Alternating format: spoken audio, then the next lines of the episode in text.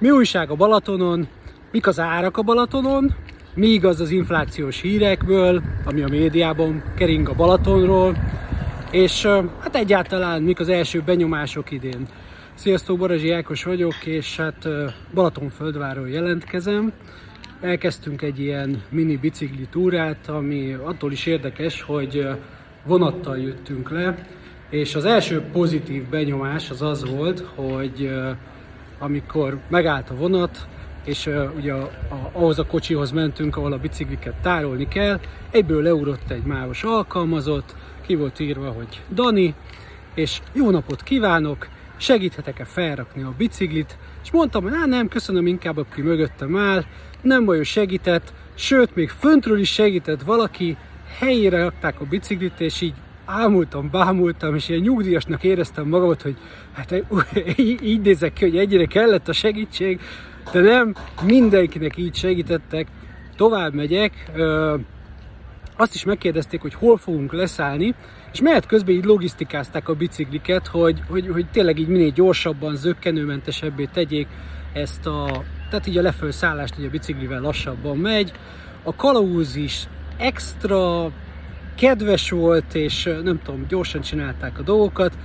Úgyhogy még a vonat a régi volt, meg azért jó késett 6 percet, de hát már hát ez, ez kell a feelinghez, de fog ez javulni. Azt kell, hogy mondjam, hogy hogy le vagyok nyűgözve. Tehát, hogy így a, a MÁV akar valamit, úgy tűnik, tehát elkezdett üzleti szemlemben gondolkodni, és ha végül is igaza van, ott a vonatot azt nyilván nehezebb lecserélni, de az is folyamatban van, például ahol mi lakunk, ugye ott azok a emeletes vonatok vannak, amik uh, csodálatosak, és a barátom hazajött Sydneyből is azt mondta, hogy figyelj, ezek a vonatok jobbak, mint ott Sydneyben, úgyhogy uh, történik valami, és ez nagyon pozitív, örülök neki. Na, itt erről a részről már többször bejelentkeztem nektek a korábbi években. Ugye egyik kedvenc helyünk a itt van mögöttem a Marina a Girosz, nem kapok százalékot a környéktől se, meg senkitől se, csak nem tudom, itt szeretem a Giroszt, itt szoktunk megállni, és uh, itt van például, tegnap volt egy jó élményem, hogy amikor megrendeltem a Giroszomat, és dobozos időt kértünk hozzá, akkor rutinosan egyből belenyomták a ugye a, a, a, ahol a sörcsap van, alatta van egy ilyen mosó, és a tetejét belemond, bele, belenyomták ebbe a mosóba, és úgy kaptam meg a, a dobozos üdítőt, hiába kaptam mellé porra, de, de magát a dobozt is, hogy le volt takarítva. Nem tudom, hogy ezt más csinálja, én itt láttam először, úgyhogy ez az élmény ehhez tartozik nekem mostantól kezdve, és azt mondom, hogy na igen, tehát, hogy, hogy ezt így kell csinálni. Na nézzük az árakat. Azt kell, hogy mondjam, hogy nagyon sok mindent olvasok, ugye én is, hogy úristen, hogy elszáll a lángosára, 1200 forint, 500 alatt nem lesz fagyi, és stb. stb. Hát tudjuk, hát miért pont erről mondanának igazat, mondanának igazat. Azt nem tudom, hogy milyen árak lesznek majd mondjuk a főszezonban, azt tudom, hogy most május, mit tudom én, 25-én, 26-án milyen árak vannak. Itt van előttem a fagyizó, nem akarok neki külön reklámot csinálni, meg úgy senkinek, de ugye azt nézem, a fagyi az sima gombóc van mindenfajta. Nyilván, de a gombóc az 400. Aztán uh, itt a palacsintákból, grof, gofrikból is ilyen 400 forint környékén kezdődnek az árak, aztán a, a sima girosz itt 1290 girossal látta 2190, 2590, aztán van itt, uh, nézzük meg, mindenféle kajáldás, de mint nézzük a lángost, ugye azt mondják, hogy ez 1002, hát itt a sima lángos az 550, ezt meg is mutatom, vagy nem tudom mennyire látszik, mindegy, higgyetek el nekem, 550. A sajtos tejfölös, amit ennék, ha ennék, az 890. A palacsinták 240, mindegyik 240, egyedül a nutellás, ja nem, van 290-nél is a túrós, és a nutellás egyedül az 350. Hát megmondom nektek őszintén, hogy én nem tudom az árakat, tehát hogy legyek egy kicsit nagyképű, én azért kezdtem el annó vállalkozni, azért vállalkozom, és, és azért próbálom nektek a vállalkozói ismereteimet átadni, hogy ti is megtehessétek azt, hogy ne kelljen az árakat nézni, legalább akkor, amikor ha közértbe megyek, vagy hogyha elmegyek nyaralni, akkor semmiképpen ne kelljen az árakat nézni. Én azt gondolom, nyilván azért nem vagyok süket és vak, Például tudom, hogy a 77 forint a tojás a közértbe, de ezt csak azért, mert a szomszéd elpanaszolta. Én azt gondolom ezekről az árakról, amikről, amiket az előbb itt felolvastam nektek, hogy ezek kb. olyan árak, mint, mint, mint tavaly. Picivel talán magasabbak, de semmiképpen sem olyan magasak, mint amit a, mint amit a médiába tolnak. Lehet, hogy majd ez lesz, és lehet, hogy ezt majd visszasírjuk, de én sokkal rosszabb kezdésre, vagy sokkal rosszabb árakra számítottam itt a, itt a Balatonon azok alapján, amit eddig hallottam.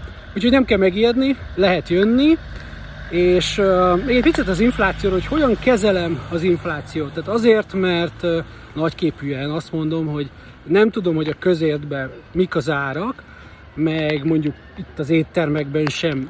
Annyira, tényleg, tényleg azon dolgozom, hogy ne, ne kelljen nézni, de higgyétek el, hogy a szakterületemen nagyon jól tudom az árakat, és hogyha nem tudnám, mindig van, mindig vannak elegen, és mindig uh, emlékeztetnek rá eleget, hogy, uh, hogy milyen infláció van, és nyilván ott meg olyan jól tudom az árakat a szakmámban, mint a háziasszony a közértben, úgyhogy, úgyhogy nyilvánvalóan egy nagyon komoly infláció van. Mit tud csinálni az ember?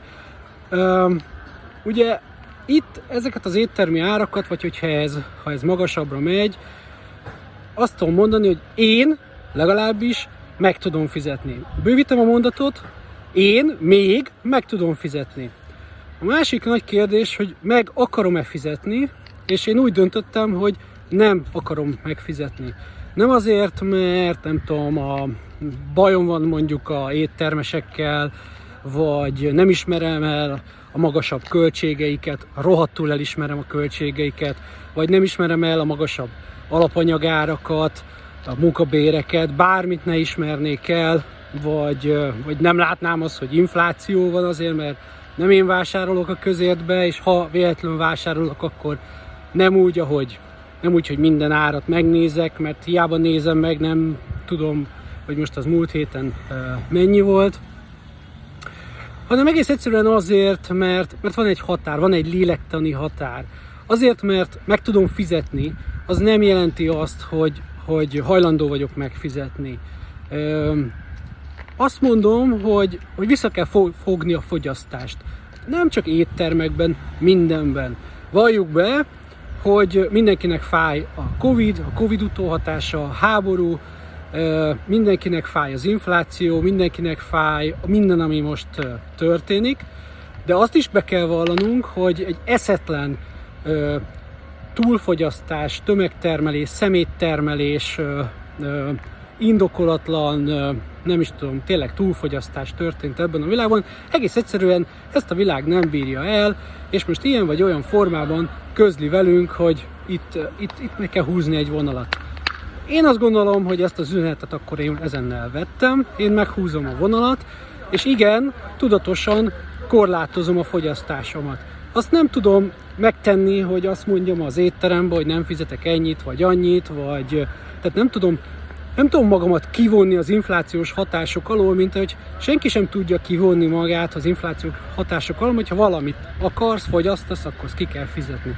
Azt tudom csinálni, hogy lejjebb veszem az igényeimet, ha úgy tetszik, összép húzom a nadrágszíjat, és azt mondom, hogy mondjuk nem egy egész giroszt teszek, hanem ketten eszünk egy giroszt, pont ezt csinálom, tehát fele, fele, fele, fele mennyiségeket teszek, és ez egész egyszerűen jót tesz a pénztárcámnak, és jót tesz a fogyókúrámnak. Ne felejtsétek el, a bevétel erősíti a szabályt. Sziasztok!